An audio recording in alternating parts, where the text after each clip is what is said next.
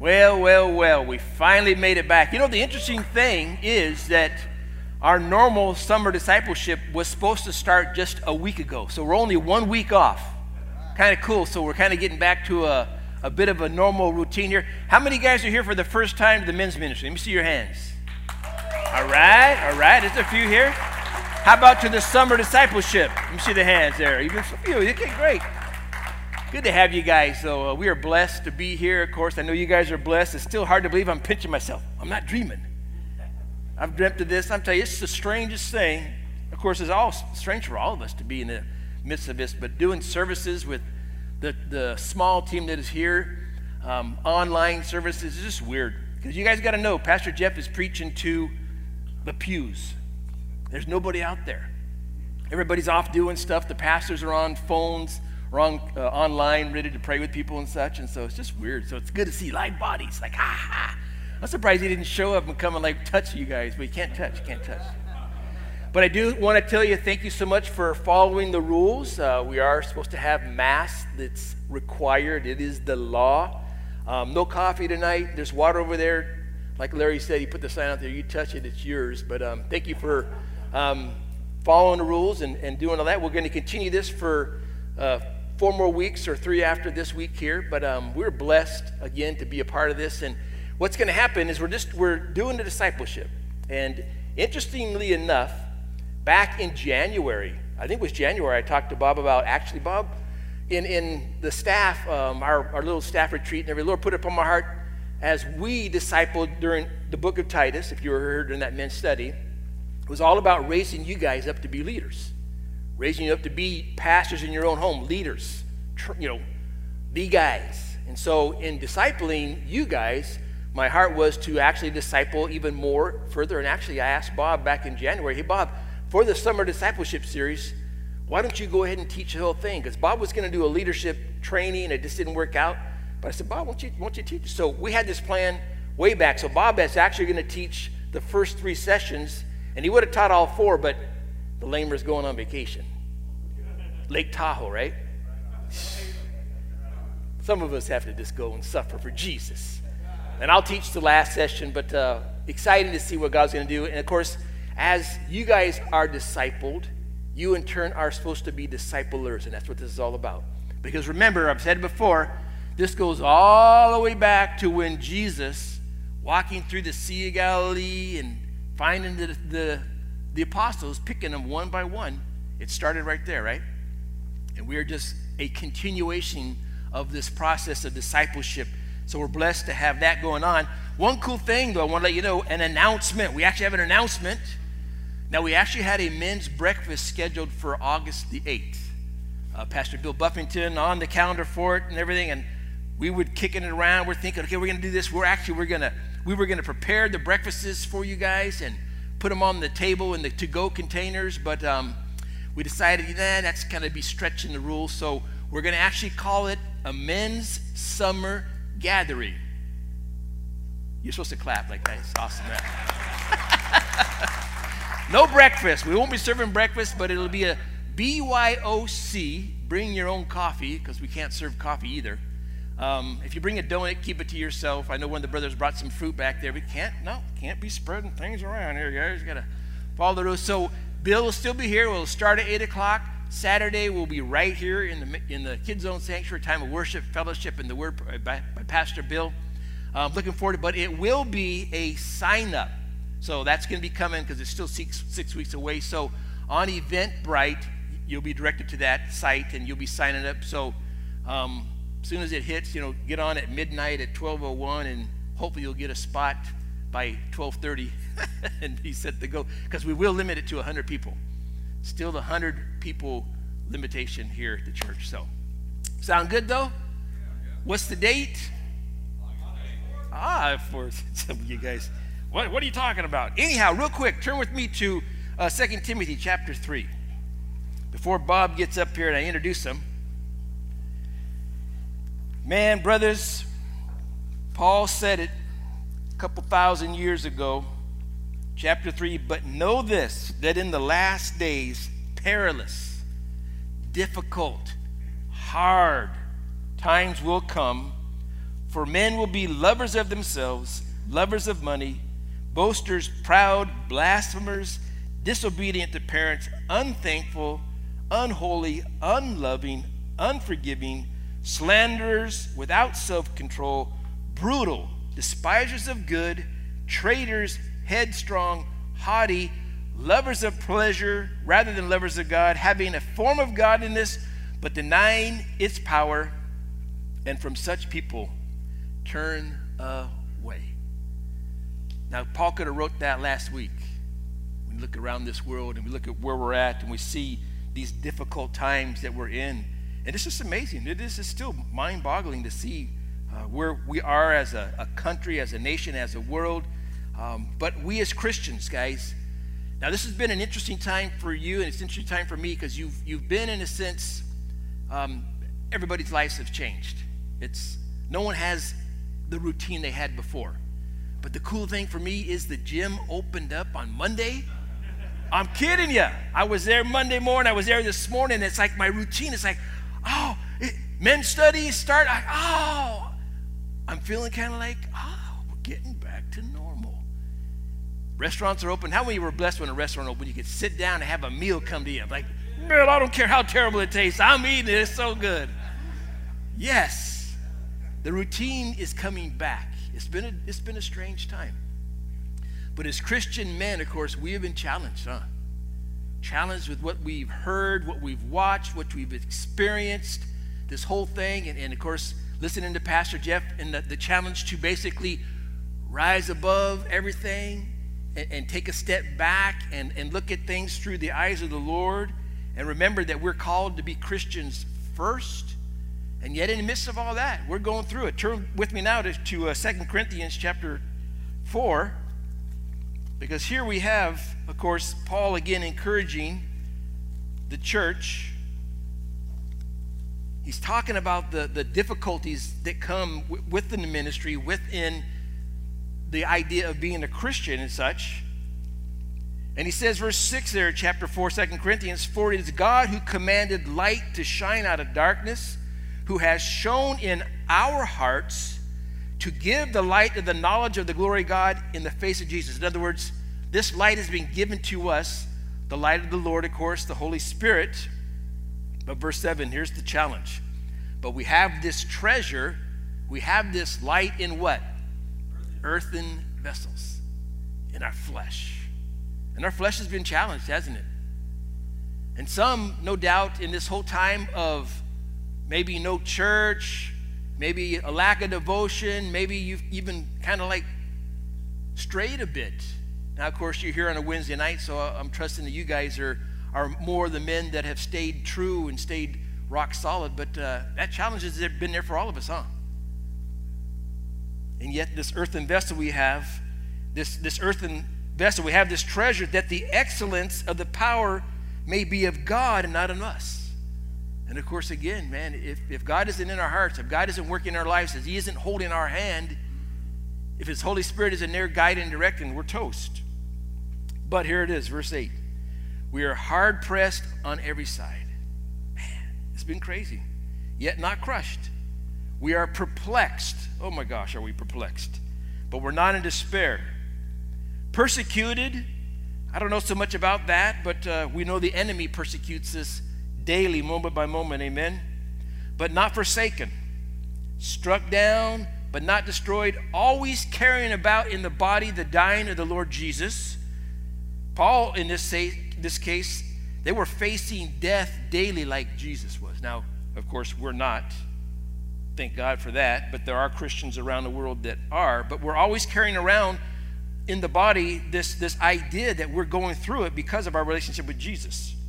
Imagine, as a non-Christian, of course, they still go through it. There's still tough times for non-Christians, but they're not getting kicked in the teeth by the devil like we are, amen? He's pounding, trying to get me and you to say, you know what, I'm done with this stuff. But no way. Always carrying around that the life of Jesus also may be manifested in our body. In other words, the power of Christ coming in us so that we can walk in this world as Christians, as light in a dark world, guys. That's the calling that we have, to rise above and not get caught up in all this stuff. And I'll be the first to tell you, I got caught up in a lot of it till I turned the news off. Then it's like, what's going on? Walk around, birds are still singing, sun is still shining. Who knows what's happening out there? For we, we who live are always delivered to death for Jesus' sake, that the life of Jesus also may be manifested in our mortal flesh. So then death is working in us. He's talking about to the Corinthians, death working in, in Paul and, and the, the apostles, but life in you. Because in our dying to ourselves, it brings life to others as they see us walking as Christian men. And since we have the same spirit of faith, according to what is written, I believed and therefore I spoke, we also believe, therefore we speak. Knowing that he who raised up the Lord Jesus, here it is guys, the promise, will also raise us up with Jesus and will present us with you together. Guys, that's the hope. And looking around, guess what? That could happen any second, as far as I'm concerned. What I see, what I read, what I believe, what I recognize is taking place in this world, any moment, guys, we could be gone. Knowing this, guys, knowing it, and you got to know that. For all things are for your sakes, that grace, having spread through the many, may cause thanksgiving to abound to the glory of God. And the point I wanted to get to, verse sixteen, therefore we do not lose heart. Even when the phones are ringing, guys, we don't lose heart. Though the outer man is decaying, guys, our outer man, the, this fleshly body, it's being beaten, it's being taxed, it's being stressed, anxious, anxiety, shortening our lives. Though the outer man is being destroyed, the inner man is what? Being renewed. Day by day, guys, that's the challenge, the men of the Word. In the Word, remember, what's, what's the, uh, the, who has the bookmark here with them? Come on, who's got it? Lift it up. Every man, every day. Is that, has, has that been the case with you guys during this time? Every day in the Word. Every day in the Word. Every day in the Word, guys. This is not the time to be lax. This is not the time to be flirting with your relationship with Jesus. No, it's got to be rock solid, right on, in the Word, every day, every moment, walking as a man of the Word, being renewed day by day. For, here Paul says it right here, for our light affliction, life on this earth, he calls it a light affliction.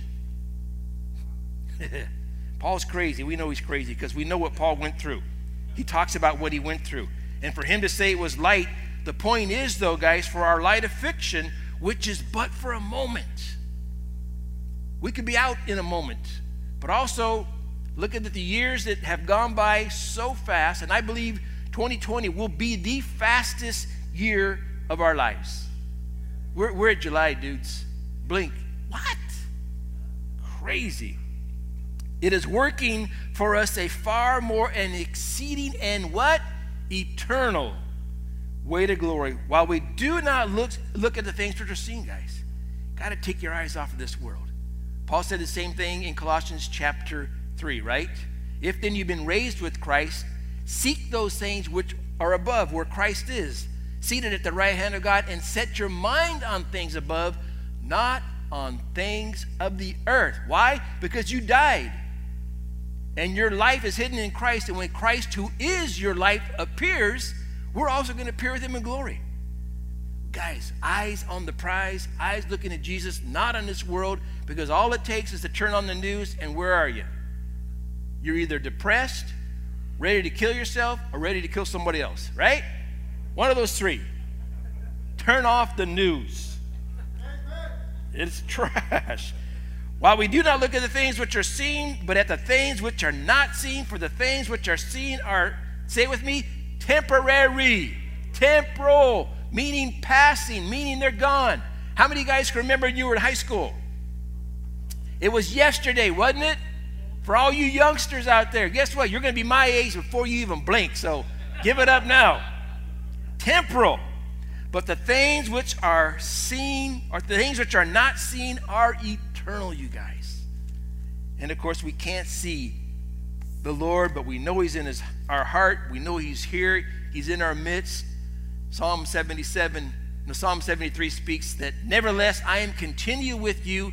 You hold me by my right hand. You will guide me with your counsel, and afterward receive me to glory. Anybody say glory? Say glory. Glory.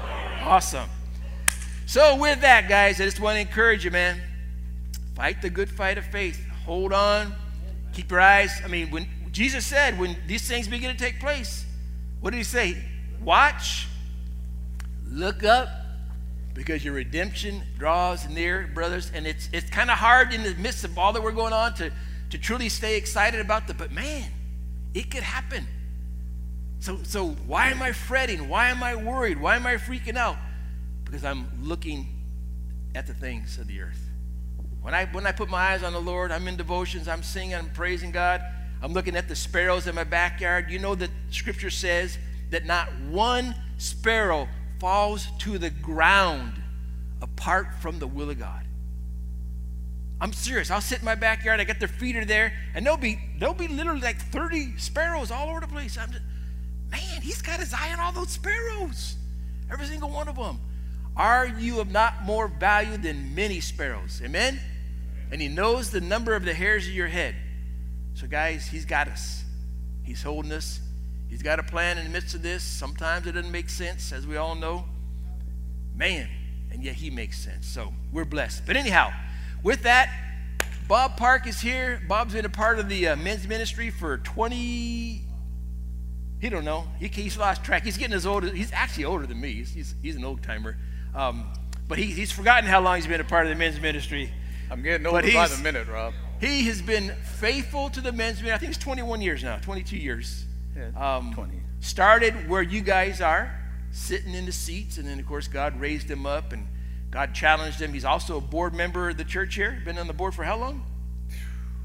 Not too much shorter than that, really. Before electricity or what? Yeah. Somewhere like, somewhere like that.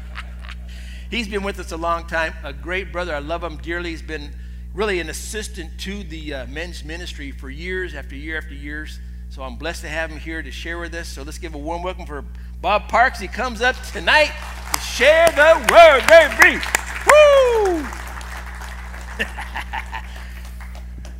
So thanks for coming to the teaching. You want to break into your groups now? Yeah. No, just kidding, just kidding. He just took half my time and did half my teaching, so this didn't take too long. You said I'm teasing, five minutes. I'm, I'm teasing. Is it awesome to get back together again? I, you got to excuse me now because I had that mask on so long. I got to do this, or I'll never get through it. You know, all these uh, precautions that we uh, are doing with the COVID nineteen, it's all a good thing because obviously we don't want to, and we all have our opinions on these things, but we don't want uh, things to spread. We certainly don't want people to die. You know, we're not sure of all the numbers and all that stuff, but obviously people, uh, there's people that have died. And if, if even one person uh, gets saved from doing it, it's worth all the precautions. Though I am glad to take it off at this stage. Uh, but I had a couple of thoughts kind of tied to that. And uh, one of them was um, that I'm so glad that I don't have to ever social distance from the Lord. Or him from me. Amen. Amen. And, and the other one was, I was thinking that, that earlier today, is that I wonder if one of the things the Lord maybe is doing in this while we've been separated from one another is um, maybe to help us to kind of refresh ourselves, revive ourselves in the area of understanding that our primary focus should be always our one-on-one, one-on-one relationship with the Lord. Because we got everything else taken away from us in a sense. And and so what did we have? Pastor Rob talked about it. You've been in the Word. You've been doing all that. And uh, so I'm wondering if maybe that wasn't something that the Lord maybe was doing. Maybe you guys, you know, can accept that, that he's been working on your hearts. And and, uh, and I know he has in mind. And uh, the great thing is that they can't take that away from us. They can keep us from coming to church, all, all that stuff. They can keep it in our homes most of the time, but they can't take Jesus away from us. Amen. Amen. And to that end, I, I um, this morning I added this to this because I want to remind you what it says in Romans eight. It says, who shall separate us from the love of Christ? Shall tribulation or distress or persecution or famine or nakedness or peril or sword? As it is written, for your sake we are killed all day long. We are accounted as sheep for the slaughter. Yet in all these things we are more than conquerors through him who loved us.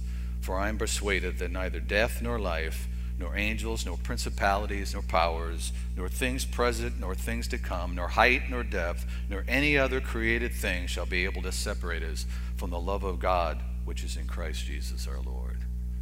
Is that a great testimony for these times? They can do whatever they do to us. And then in the end, if they kill us, we'll be in heaven. So they, what can they do to us? Amen? So I want to read a couple of passages uh, for you to kind of, uh, and make some observations by way of sort of laying the groundwork uh, for the sessions tonight. And, and you can go there if you want, but through this whole night, the way I got this laid out is I'm going to be jumping kind of from passage to passage. So I'm not going to teach out of one passage, but I really want to lay out from various places in the Bible the point I'm trying to make tonight, okay? So if you can do it faster, you're one of those pad people, uh, like my brother in the back there, Frank. Uh, you can get there quick, but I'll just read the passages to you. In Acts one, it says, "The former account I made, O Theophilus, of all that Jesus began to do and teach until the day in which he was taken up, after he through the Holy Spirit had given commandments to the apostles, whom he had chosen, to whom he also presented himself alive after his suffering by many infallible proofs, being seen by them during forty days and speaking of things pertaining to the kingdom of God." So Luke says here that Jesus began to do and teach. And of course, he, from his perspective, he's talking about what he put, wrote in the Gospel of Luke, right? All the things that Jesus began to do and teach. But he also shows in here that Jesus continued to do that right up to the end. It says, after his suffering, it says, he spoke to, to, of the things pertaining to the kingdom of God, and he presented himself alive by many infallible proofs. So Jesus, right up to the end, he continued to teach and to do in their lives. And the great thing is he continues to do that with us, right? He teaches us personally by his Spirit through the Word of God. He does things in and through our lives, and he reveals himself to us in, in various ways, right? It could be a brother coming up saying something, it's that perfect word. Rob shared a couple of things that I thought, oh, amen, God, that's that kind of synced in with what I was going to teach, which he didn't know the content of that. So things that God does like that. So he's still doing that with us. And then the other um, passage is in Luke ten, forty-one to forty-two. You'll know, recognize this right away. "And Jesus answered and said to her, Martha, Martha, you are worried and troubled about many things, but one thing is needed, and Mary has chosen that good part, which will not be taken away from her." And that, as Pastor Rob was uh, talking about up here, that is um, where it all begins for us as, as a disciple of Jesus, as a follower of Jesus. It's, it's that time sitting at his feet. And, and, and I don't know about you, but in my life, uh, I'm a simple guy, really. I don't, I'm not going to give you the background stuff, and here's the Greek and the Hebrew. I, I, I haven't got that, really. I just love his word, and I love Jesus, and I just trust in him to show me and to teach me, and then to do those that work in me and through me. But I've chosen to focus on that one thing. And it's not that doing isn't involved. And I'm doing stuff. Rob mentioned some of those things. I'm doing that. It's involved, of course. But that doing should spring forth out of the one thing that's needed. And that's sitting with Jesus alone, with the Word of God opened up, right? And the doing should never supersede that one thing. Otherwise, we can get caught up into the religious thing, doing a lot of things. And we might hear Jesus at the end when we're saying, like, hey, didn't I prophesy in your name? Didn't I cast out demons in your name? And he's like, I never knew you, right? Scariest passage, I think, in the Bible, right? So we, we don't want to let the doing supersede that one thing. We don't want to hear that. I never knew you. And, and in preparing for this study, God taught me, Uh, or maybe reminded me of some really valuable lessons as I went through this, because it happens as you're preparing for something like that. This, you oftentimes get beat up by the devil. He don't want the word taught. You know, trusting I got a message from the Lord, he doesn't want that getting out to anybody and having that spread and the church to grow, right, his kingdom to grow. So amidst those battles that I faced and, and all the craziness of the world going around, there was a couple of things that really Uh, personally for me came out over these past few months, and that was I realized that we are helplessly and helplessly lost if we do not stay close to Jesus every moment of every day. You appreciate that? Have you gone through that where it seems like you kind of, all you got to do is take your, your, your eyes off Jesus for a second and you're doing something stupid, right? That's why this, this is not some legalistic thing. Make sure you read your Bible every day, one man, but no. We desperately need to be close to Jesus and being in the Word of God. Because even with that, we still do knucklehead things, right? Right? We're all men of light passions, right? But oh, if we don't have that, the things that we can do, right? And we've been there and done that before. And then the other thing is Jesus' lordship is much more than, than obeying commandments. It's his, it's his all-consuming life filling every moment and every circumstance of our life, of, of, of the purpose of our lives. And I'm, I know that sounds pretty grandiose, and of course, we don't always do that, as I just said, right? But we know that's, that's what it should be. This is, this is God. And he should just fill everything we do. He should be directing everything we do. And I was reminded of that. You know, things that we know. Heck, most of the, I think all this stuff that's in there, most of you, you've heard this before in, in one form or another, pieces and bits individually. We've done that. But man, we really need to be reminded of all these things, don't we? We, we need that. We're men, you know. We need to be, keep going into our head. Otherwise, we're not going to walk in it. And, and that's the kind of people that the world needs right now. The world needs men who are devoted, committed, passionate followers of Jesus Christ, clinging close to him so that he can, can work in and through us. Because when we look around the world, it's a mess. Amen? It's a mess. And so this life that God calls us to, we can never let it become a religious thing. It's way, way too personal for that. If we do, then the fruit can't come. The fruit God wants to bring out in our lives can't come, or and he can't give us, we can't live in the relationship he meant, means us to have, that what he created us for. Jesus made it personal when he died on the cross for us. I mean, it doesn't get any more personal than that. He became one of us, and then he, he, he got beat and hung on the cross for our sins. That, that's as personal as it gets. And that, that makes it the type of relationship that just demands an honesty before God that's just raw and vulnerable. And I really want to encourage you in that. We'll talk a little bit more of that type of stuff next week, uh, and, which will be a little bit about the personal devotion. Devotion's playing a big part of that. Is we need to we need to be that way with God. This is serious stuff. All the craziness we got going on in the world. We can't play no games, no religious games. But if we're willing to do that and trust him in that way, where we can just be, get with him, open up the Word, and be raw, just vulnerably honest with God, then he can do amazing things, life-changing, powerful things in life. You guys, I'm sure, have experienced that at one time or another. We just need more and more of that type of thing, where he just rips it open, really, and just cleans it all out, and then sends us out into the world. Amen? So Pastor Rob talked about it, uh, the leadership thing we talked about, and, and as I prayed about that, I didn't, I didn't really want to, I knew in my heart I didn't really want to do a study on the requirements that it would take to, to hold a leadership position in the church. I just, it, it's just not in my heart. I mean, I could do it, but it just wasn't what was in me. Instead, my desire was to share what's at the heart of a leader, and, and what does he, what does he do? What, how, who does he, what does he lead people to, and what does he lead them in?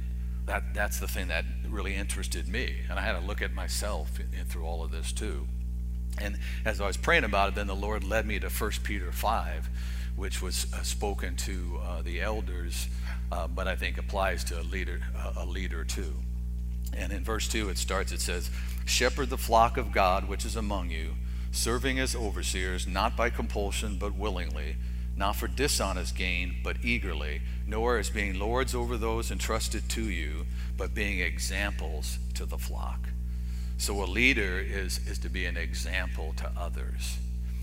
In other words, a leader doesn't say, as we typically think of it in the world, it doesn't say, go do that. It's, in the church, it's more like, come do this. See the difference there? It's not pushing people this way. It's like doing it ourselves and, and having people then, when their heart is stirred by God, to follow that person, to see what he's doing and want to do the same thing.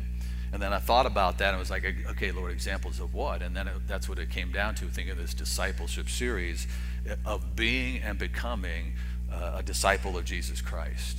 Meaning he's one who pursues to the utmost following Jesus. He's entered into that discipleship under Jesus, and he continues to press on to the upward call in that, as it says in Philippians, pressing on to the upward call of God in Christ Jesus. And as he grows in that discipleship, then he begins to uh, help others come to that discipleship relationship. He helps them to it and in it. He adds to their walk. He helps them to grow in that. So in a nutshell, as I came to it and prayed about it, being a leader is about being and becoming and making disciples. And, and that, that backs up what, what um, that Jesus said, what he commissioned the church to do in Matthew twenty-eight, when he told the disciples what? He told them, go plant a church. No, he didn't tell them that. He didn't even go convert people. That, that's in that. But there's a little more to it than just conversion. He said, go and make disciples of all the nations. Amen? That's the commission to do. Go make disciples. Make followers of Jesus. Learners from him and followers of Jesus. So I decided, rather than taking like a direct approach and speaking of leadership per se uh, directly, that I wanted to cover rather um, some foundational truths about uh, being a disciple. Uh, uh, truths that will help us get established in and grow in our own uh, discipleship under Jesus, to be true disciples and what that means to be, and to be able then be examples of ones who follow Christ, because that's that's what it's all about, discipleship, following Jesus, because we can't do it on our own, because we see the world without Christ doing it on their own, doing what's right in their own eyes, as it says. And I believe if we embrace these four, four things to the fullest, I think that uh, God will make us leaders, but not just leaders in the church, but leaders to the world around us. And this world needs leaders, doesn't it? It needs to show people the right way to go, right? And, and the one who's going to do that is, is, is because he's following Christ, right? Not because he's anything in, in of himself, but he's following Christ. That's the person the world needs to see. To, to follow. And so the four areas we'll cover, uh, uh, which I'll actually cover probably within the three week, and Pastor Rob will do another one. We haven't really decided. As I said, I'll be out of town after the third week. But the first one tonight is the fact of our discipleship. And um, the word there to me, and I really want to encourage you, is we think of discipleship a lot of time. It, discipleship isn't just for those on staff, right? It's for all of us. All of us have been saved. We're called to discipleship, to follow Jesus. In whatever form that's going to take individually for each one of us. And then the second session will be the foundation of our discipleship, which will be personal devotion, in which our, our personal devotions plays a big part, the foundation of that personal devotion to Jesus. And third session is the fruit from our discipleship, which is love and obedience and service. And then the fourth one will be the fight in our discipleship, which obviously is, is about the battle we face with the flesh and the devil and that world that's around us, that, that fallen world that's around us. So I want to, like I said, what I want to do is, I'm not really teaching this out of one uh, particular passage, but rather I really want to break this up and, and, and really go throughout the word. And I think this is really valuable to do at times, although I'm definitely a, a proponent of what Calvary Chapel talks about. You go through the Bible, Genesis to Exodus. I've been doing that this year, last couple of years, you know, really uh, just going from beginning to end. But but there's a time when we're talking about a subject where this can be really valuable, because what we do is take the whole Word of God, which we'll talk about in the devotions, in the reading of the Word, how it's so important to stay within context. And the greatest of all the context is the whole Word of God. So whatever we're reading, we're taking up against the whole Word of God, right? So... Uh, let's look first at being a disciple. In John three sixteen it says, "For God so loved the world," we know this one, "that he gave his only begotten Son, that whoever believes in him should not perish, but have everlasting life." So we place, by placing our faith in Jesus, we gain everlasting life, as we know. We enter into eternal life. And the action that's needed to express that belief that enters us into that is talked about in Romans ten thirteen, "For whoever calls on the name of the Lord shall be saved." And I really want you to hear that, because sometimes I think we kind of wash over that a little bit, the wording of that. We call on the name of the Lord and we're saved. Lordship is not some secondary thing we get to later. I've heard people talk about, the, well, I'm saved, but it's not exactly my Lord yet. But we're missing the point. That lordship is a part of what defines the, uh, the relationship. And so it's not some secondary thing.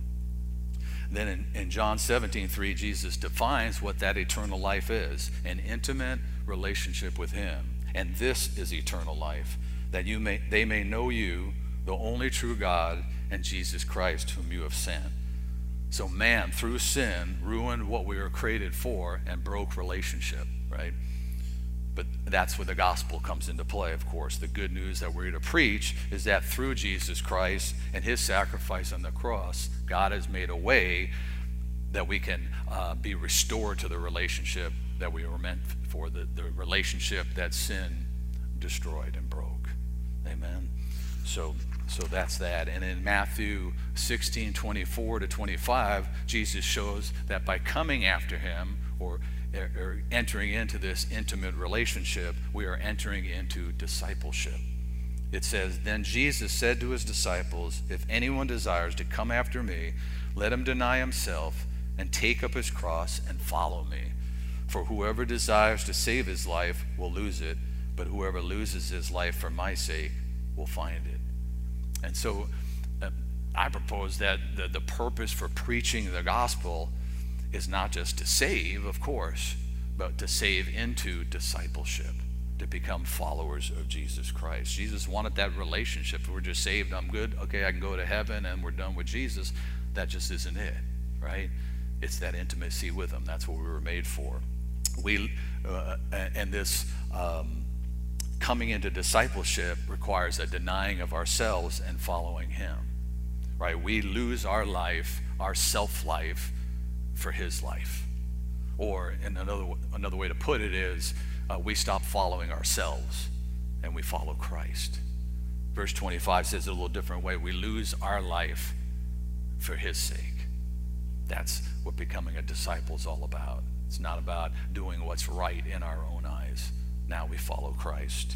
Galatians two twenty, which one of my life verses, describes this really well. It says, "I have been crucified with Christ. It is no longer I who live, but Christ lives in me. And the life which I now live in the flesh, I live by faith in the Son of God who loved me and gave himself for me." So now Christ is now consuming our life, and we operate based on not what our thoughts are, but we follow him, right, through that relationship in the Word of God. So having entered into discipleship, now we must, but we must continue in that discipleship. We need to be, be becoming disciples. And what I mean by that is that it's a life of continual growth.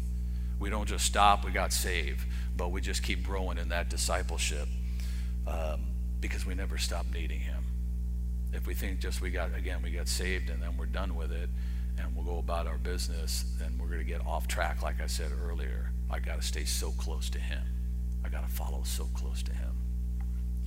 Uh, in, in John fourteen twenty-one to twenty-six, Jesus shows us his part in that continual growth. It says, and there's so much in this passage, but I want you to focus on these couple of things. It says, "He who has my commandments and keeps them, it is he who loves me, and he who loves me will be loved by my Father, and I will love him and manifest myself to him." The growth, uh, that growth, this growth comes through a continual personal interaction with the living God, with Jesus Christ. Notice he promises that he will manifest himself to us, right? He will reveal himself to us. Maybe you've had that time where you're in the Word and you read that verse, right? And it just jumps out so personally to you. And you just know in that moment, that was the Lord speaking to me. That was the Lord. I hope that's happened to you. It goes on that Judas, not a Not Iscariot, said to him, "Lord, how is it that you will manifest yourself to us and not to the world?" Jesus answered and said to them, "If anyone loves me, he will keep my word, and my Father will love him, and we will come to him and make our home with him." So our growth is only possible because of Christ's lifelong commitment to us. Jesus says he will make his, his home with us. I just love that verse. I love that. It just speaks of intimacy.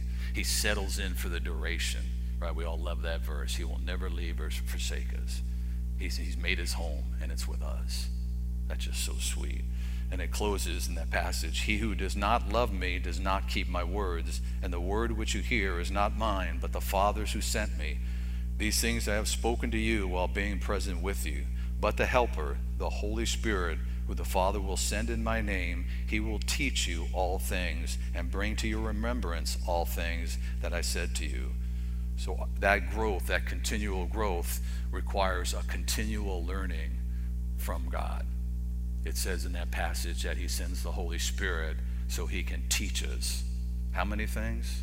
All things. And I love that he says he will bring all things to our remembrance. So sometimes you think like, oh, I don't remember the, the word too good and too that, but then you'll be talking with someone and all of a sudden a verse will just pop into your head. It's in there somewhere, you know. And the Holy Spirit will bring it out at times when you don't think otherwise. You like didn't take that in. And you didn't get as much as you should have. But trust the Holy Spirit. He'll bring it to your remembrance.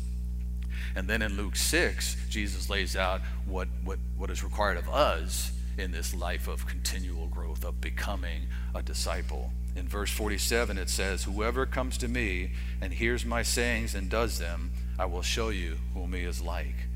And then you know that passage, that's where it goes on to talk about that foundation, that solid foundation.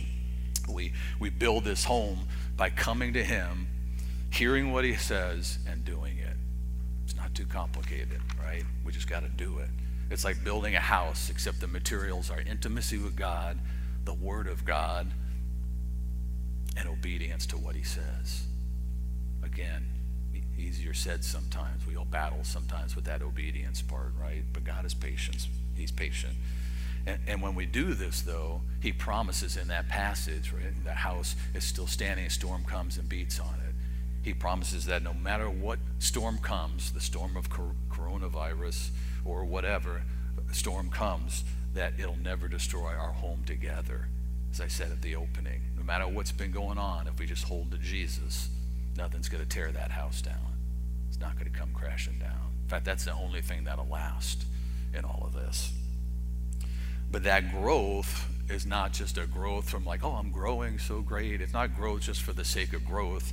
As John ten ten shows us, we see that we are growing towards something, abundant life, abundant life. I came that they may have life and that they may have it more abundantly. And Jesus is life, right? I am the way, the truth, and the life, right? And so he wants us to go for it all. He came that we'd have that abundantly. So he wants us to go for it, the fullness of him in our lives. Never settle for less. Keep pressing on to the upward call. Have joy in where you're at and how you know the Lord, but keep pressing closer to him. So we, we can always be closer to the Lord. We can always experience him in a sweeter and sweeter and more personal way. So keep pressing on. We, we don't come to this abundance, though, immediately, as we can all attest to. I had a spectacular salvation experience, and it was an amazing, amazing thing. And yet, I, afterwards, I had a now I had to walk the walk. Now I had to do the day by day in the Word, growing in Christ, or having Him grow me. Right. So it doesn't come immediately. It's a, it can be amazing. It's all wonderful, but it doesn't happen all at once. It, we grow into it with that consistent, ongoing relationship with Him. Right. In the Word. In the Word. Like we saw in Luke, building our house from the ground up, right? That solid foundation on him, coming to him, hearing what he says. And part of that, uh, this living all this out, is in the third thing, making disciples. Making disciples. In Matthew twenty-eight, nineteen to twenty, it shows us that discipleship is not just personal, it's purposeful. We make other disciples. If we truly know Christ, if we truly have that intimacy with him, we, we have to have that in us to hate to see anybody go to hell. We don't want anybody going to hell, and we want everybody to experience that love, that joy, and fulfillment that comes from knowing and following Jesus. Amen? Amen?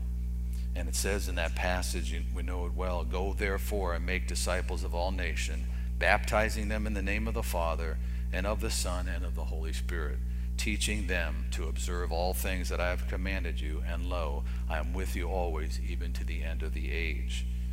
So I see three things where we can take part of making disciples, right?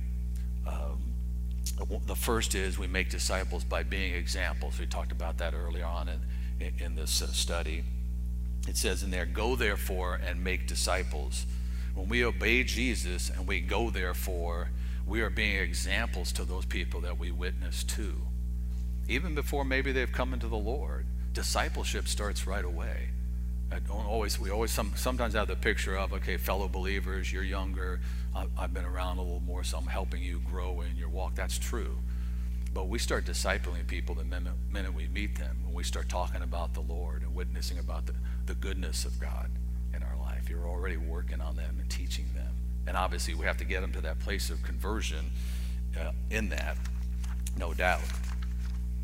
And it says, teaching them to observe all things that Jesus commanded us. So a great way for us to be able to teach them is for them to observe us living out what God has commanded us, right?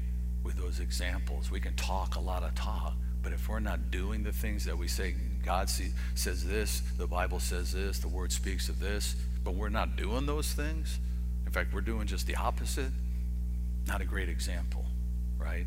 And what do they typically say about Christians at that point? We're all a bunch of hypocrites, right? So it's important, and that's a way we can be an example and be part of that making disciples, is by the way we live in them, seeing that we're observing those commandments. And secondly, we make disciples by edifying them about God's word. Teaching, again, in this case, teaching them to observe all things that I've commanded you. They need to see it in the word themselves.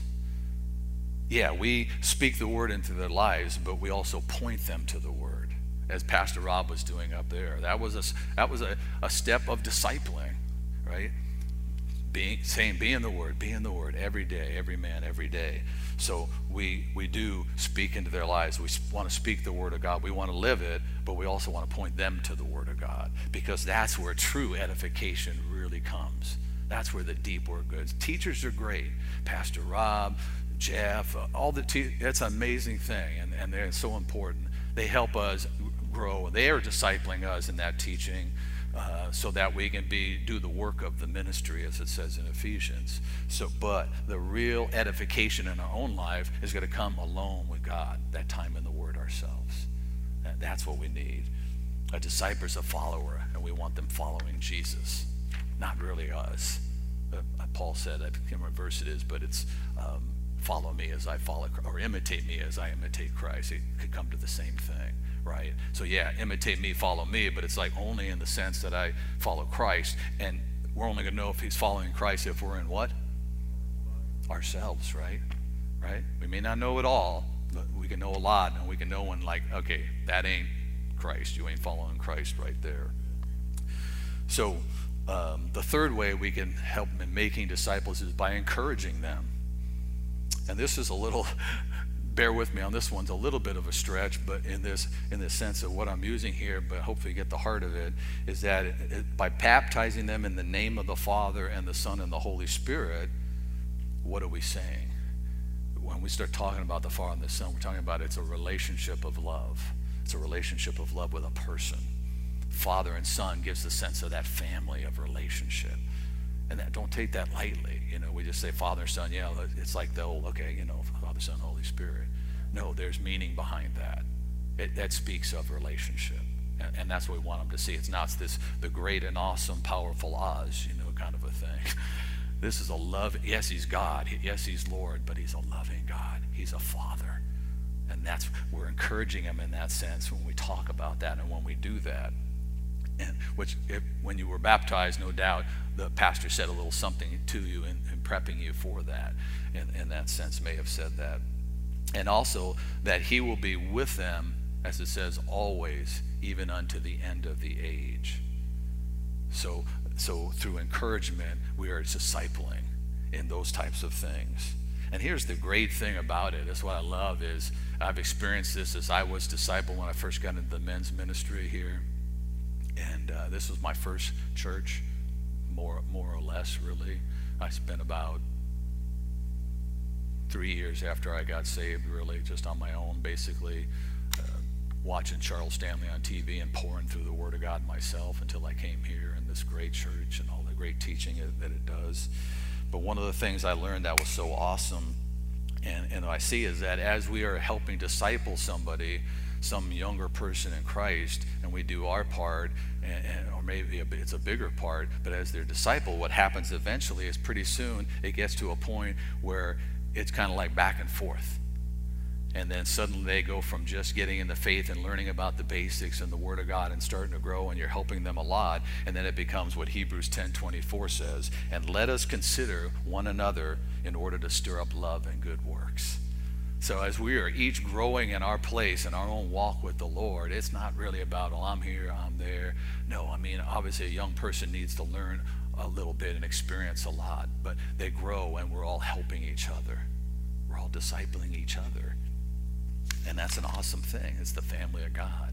And, and and the idea of making disciples, I thought about this, and that's why I don't I want it to be seem like, you know, this big, enormous thing. We can all contribute to that. It doesn't mean that we all have to, you know, c- come up to people and give them this complete discipleship course. Hey, nice to meet you, dude. Let me let me run you through the ten steps of becoming a disciple. We don't have to do that. It's not like, we don't have to have that pressure. Remember, Paul talked about planting and watering. I think that's perfect. Each of us has an opportunity where we can add a bit of discipling to someone's life. Someone we've run into, somebody we meet, someone we know within the church. You have an opportunity, each one, to maybe do, you won't know what's happening, but if you're encouraging them in the, in the, in the, in the Lord, encouraging them in the Word of God, talking about the Word of God with them, maybe you're not even saying you should be reading, but you're going like, oh, man, you, what I, I read this morning, it was so awesome. Let me just share it with you.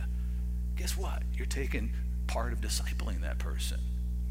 Even if they're maybe a more mature Christian than you, anytime we're, we're doing that and we're living this life and enjoying what the Lord's doing and enjoying the Lord, and we share that with our brothers in Christ, we're being part of that discipling process. We're helping each other to grow. And that's an awesome thing. An awesome thing. And so as I looked at this whole thing, to me, that discipleship, our discipleship under Jesus, where we are, we become his disciple, and then we're growing in it, and in that discipling of others, helping our brothers in Christ to, together. No, no, no pride there. No, no weird stuff. Just all of us just loving and wanting to know Christ more and sharing with each other. That's how we experience the abundant relationship in Christ, because it's, as I said, the abundance of his life. That's what abundant life is all about. Amen. Amen. So have you have you entered into that kind of relationship, that committed, passionate discipleship with the person of Jesus Christ? And if so, are you growing in it the way the Bible's talking about, the way that, that I was sharing here tonight? And are you touching other lives with it? Right? Don't hold back. Don't think, well, I don't know as much as that guy there. No. Just love Christ and let him love on you, and then share that with other people, touching other lives in whatever way, because it all helps. It's all good for the building up of the body in Christ. Ephesians says, to the fullness of the stature of Christ, it talks about. That's what we're doing with each other. We want it, and we, we want it for each other. And that can be an awesome thing. And, and understand, I didn't say, do you read your Bible? Now, I don't want to mess it up. Rob's already moving up towards the front now to stop me. But, but what I mean is, not just, you could read your Bible like, okay, I read my chapter today. Done. In fact, we've probably all done that in some mornings where we're kind of like, man, that kind of seemed like a got the chapter done today, you know, check off the list kind of a thing. We don't want to do that. I mean an honest, intimate, daily fellowship with Jesus, with the living God, by the power of the Holy Spirit and his work through the Word of God, that is personal, that is specifically personal to you. That's how he ministers to us. He treats each of us individually as his kids. That's the kind of time in the Word that I'm talking about. That's the kind of discipleship I'm talking about. And if so, then what changes are necessary? When I say that, don't don't make this a um, don't turn that really into a legalistic thing. Remember, talk, make it a relational thing. It's just we all need to grow in Christ. We we all got a, a ways to go. What did Paul say? Paul, crazy Paul. We know what he was all about. Not that I not not that I have attained, he said, but this one thing I do, I press on to the upward call. Right? So Paul says that, man, we're okay. We're in good company. So it's okay. So what has got to change? What do I got to do? What am I not doing that I'm hearing about and that I've heard about that I, sh- I got to start doing? That's what I'm asking. And you got to be real. Be, be real with it. Allow God to begin a new and a greater work in your life. life. He wants to, and there's no pressure. There's no condemnation for those who are in Christ, right? This is all to our good. If we do that and embrace it more so, and embrace this idea, idea of discipleship relationship with him, where we grow, which direction are we growing in? We're growing towards him, right? So it's a win-win situation, and it make our life that much greater. I want to I want to close. I want to read um, this. I just love this passage, and I want to read Paul's prayer for us. And so I'm going to include myself in this. Um, you want to you can turn there if you want, but I'll just, I'll read it to us. It's in Ephesians three and chapter fourteen. And this is like one of the I just I just love this. Let's talk about it, being exhorted, being encouraged in Christ. It says in verse fourteen, chapter three in Ephesians, "For this reason I bow my knees to the Father of our Lord Jesus Christ, from whom the whole family in heaven and earth is named." In verse sixteen, "That he would grant you, according to the riches of his glory, to be strengthened with might through his Spirit in the inner man, that Christ may dwell in your hearts through faith, that you, being rooted and grounded in love, may be able to comprehend with all the saints what is the width and length and depth and height, to know the love of Christ which passes knowledge, that you may be filled with all the fullness of God. Now to him who is able to do exceedingly abundantly above all that we can ask or think, according to the power that works in us," the power of his Spirit, that resurrection power, "to him be glory in the church by Christ Jesus to all generations forever and ever. Amen." Maybe you're ready to allow the Lord to take you to a new above and beyond place with him, that deeper, a deeper love relationship than you've ever known. That's a good thing, right? When we pray, we want to pray according to his will, and then we'll have those things. That's an awesome prayer. If that's you, I want to give you an opportunity right now to make that commitment to him, right? I don't want hands raised. I don't want nothing. I just want us to, just for a moment, I want you to bow your heads. And this is between you and the Lord. Wherever you're at in your relationship with him, as we said, there's always that, that next place we can go. And you know it. You know where you fall short. You know all of that. But be encouraged with him. He is love. He is long-suffering, kind, and gentle. And so bow your heads for just a moment. I pray for you. And again, this is not between you and me. I'm just going to lead a little bit, but you speak to the Lord in this and make that commitment to him. I'm ready for that above and beyond place you want to take me, Lord. Father God, we thank you so much for your goodness, Lord God, and your greatness. You are so awesome. We know that we haven't even barely begun to scrape the, the greatness of who you are and of how much we can know you and how much we can experience that abundant life, Lord. And maybe there's some of us that just, we've done it. We understand all these things that have been said, but we realize we just, we've fallen a little short. Or maybe through all this craziness and the coronavirus and all this, that we've kind of maybe slid back a little bit, maybe not backslidden, but sort of everything kind of came to a halt in a way. We got distracted by it. Lord, we want to ask for your forgiveness for that right now. And, and as you've brought us back together finally for the first time in so long, that we have this hunger, Lord. If you have that, speak to that right now to him. Just tell him in your own heart, Lord, yes, I want to be known as that disciple. I want to have your love just pouring through me and in me, Lord, and pouring out of me, so people will know that I'm a disciple of yours. And I want most of all to be close to you, Lord, in our relationship, that one-on-one time with you, but also in working with you about your Father's business of making other disciples, of leading other people into the kingdom and helping them to grow in that relationship themselves, Lord. So God, we thank you that you are so merciful, that your mercies are new each and every day, and that you're so gracious to us and so patient, Lord God, never condemning us, Lord God. You are so awesome, and we love you, Lord. We look forward to the work that you want to do, and we're thankful that you do indeed want to do that work in us. And we look forward to all that you have for us, above and beyond what we can even ask, think, or imagine. And so we thank you, Lord Jesus, in advance. And we ask all these things in Jesus' mighty name. And all God's men said, amen. Amen. All right. Groupies. We're going to do groups. Exactly. tag team, brothers. Amen. Let's give Bob a hand again for the first study. Awesome stuff. Love it. Going through the Word of God, you guys. Through the Word. I mean, how many scriptures did you cover? thirty? The Word, you guys. And that's what discipleship's all about. So next week, come on back. So what was number one? The fact. Number two, the foundation for discipleship. So next week we'll talk about more. We'll go a little bit deeper. Depending on the crowd, the idea is to maybe break up in groups. Right now it's just a little bit too many guys to make sure that we're socially distant to try and do that. So I got to be uh, respectful of that. But um, guys, I'm encouraged, totally blown away. We actually had a little uh, a wager for how many guys were going to show up. And see, now uh, the cool thing is that Albert thought there would be seventy. And so I said between fifty and sixty. And um, Kurt pegged it at about sixty, so Albert lost a bet, so he's got to buy at Foster's Freeze, so we're heading over there. But I'm telling you guys, I'm totally blessed to see how many of you showed up. Invite somebody out. Next week, we'll be in the same place, same time. Uh, we're going to cap it at one hundred, but we're, we're at about seventy here for tonight, so we're blessed. So, guys, be encouraged, man. God is on the throne. He's moving. Stay in the Word.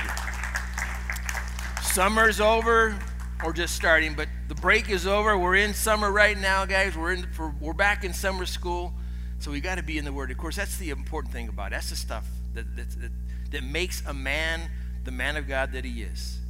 Being in the Word of God, the Word of God going through you, encouraging you, lifting you, and living by it. And of course, we know the Word of God does what? It corrects our lives, and it guides us. It keeps us from from straying too far from Him. And, and the Lord corrects us. Hey, you're getting over here. You're getting over here. And it's a great thing, especially when your wife's getting ready to call you, telling you, are you coming home yet, honey? A few minutes. Anyhow, guys, on the way out, make sure to keep the social distance. Thank you so much again for um, respecting the, the rules that are there in place. And we will see you next week. Amen. Amen. God bless you. Drive safe, brothers.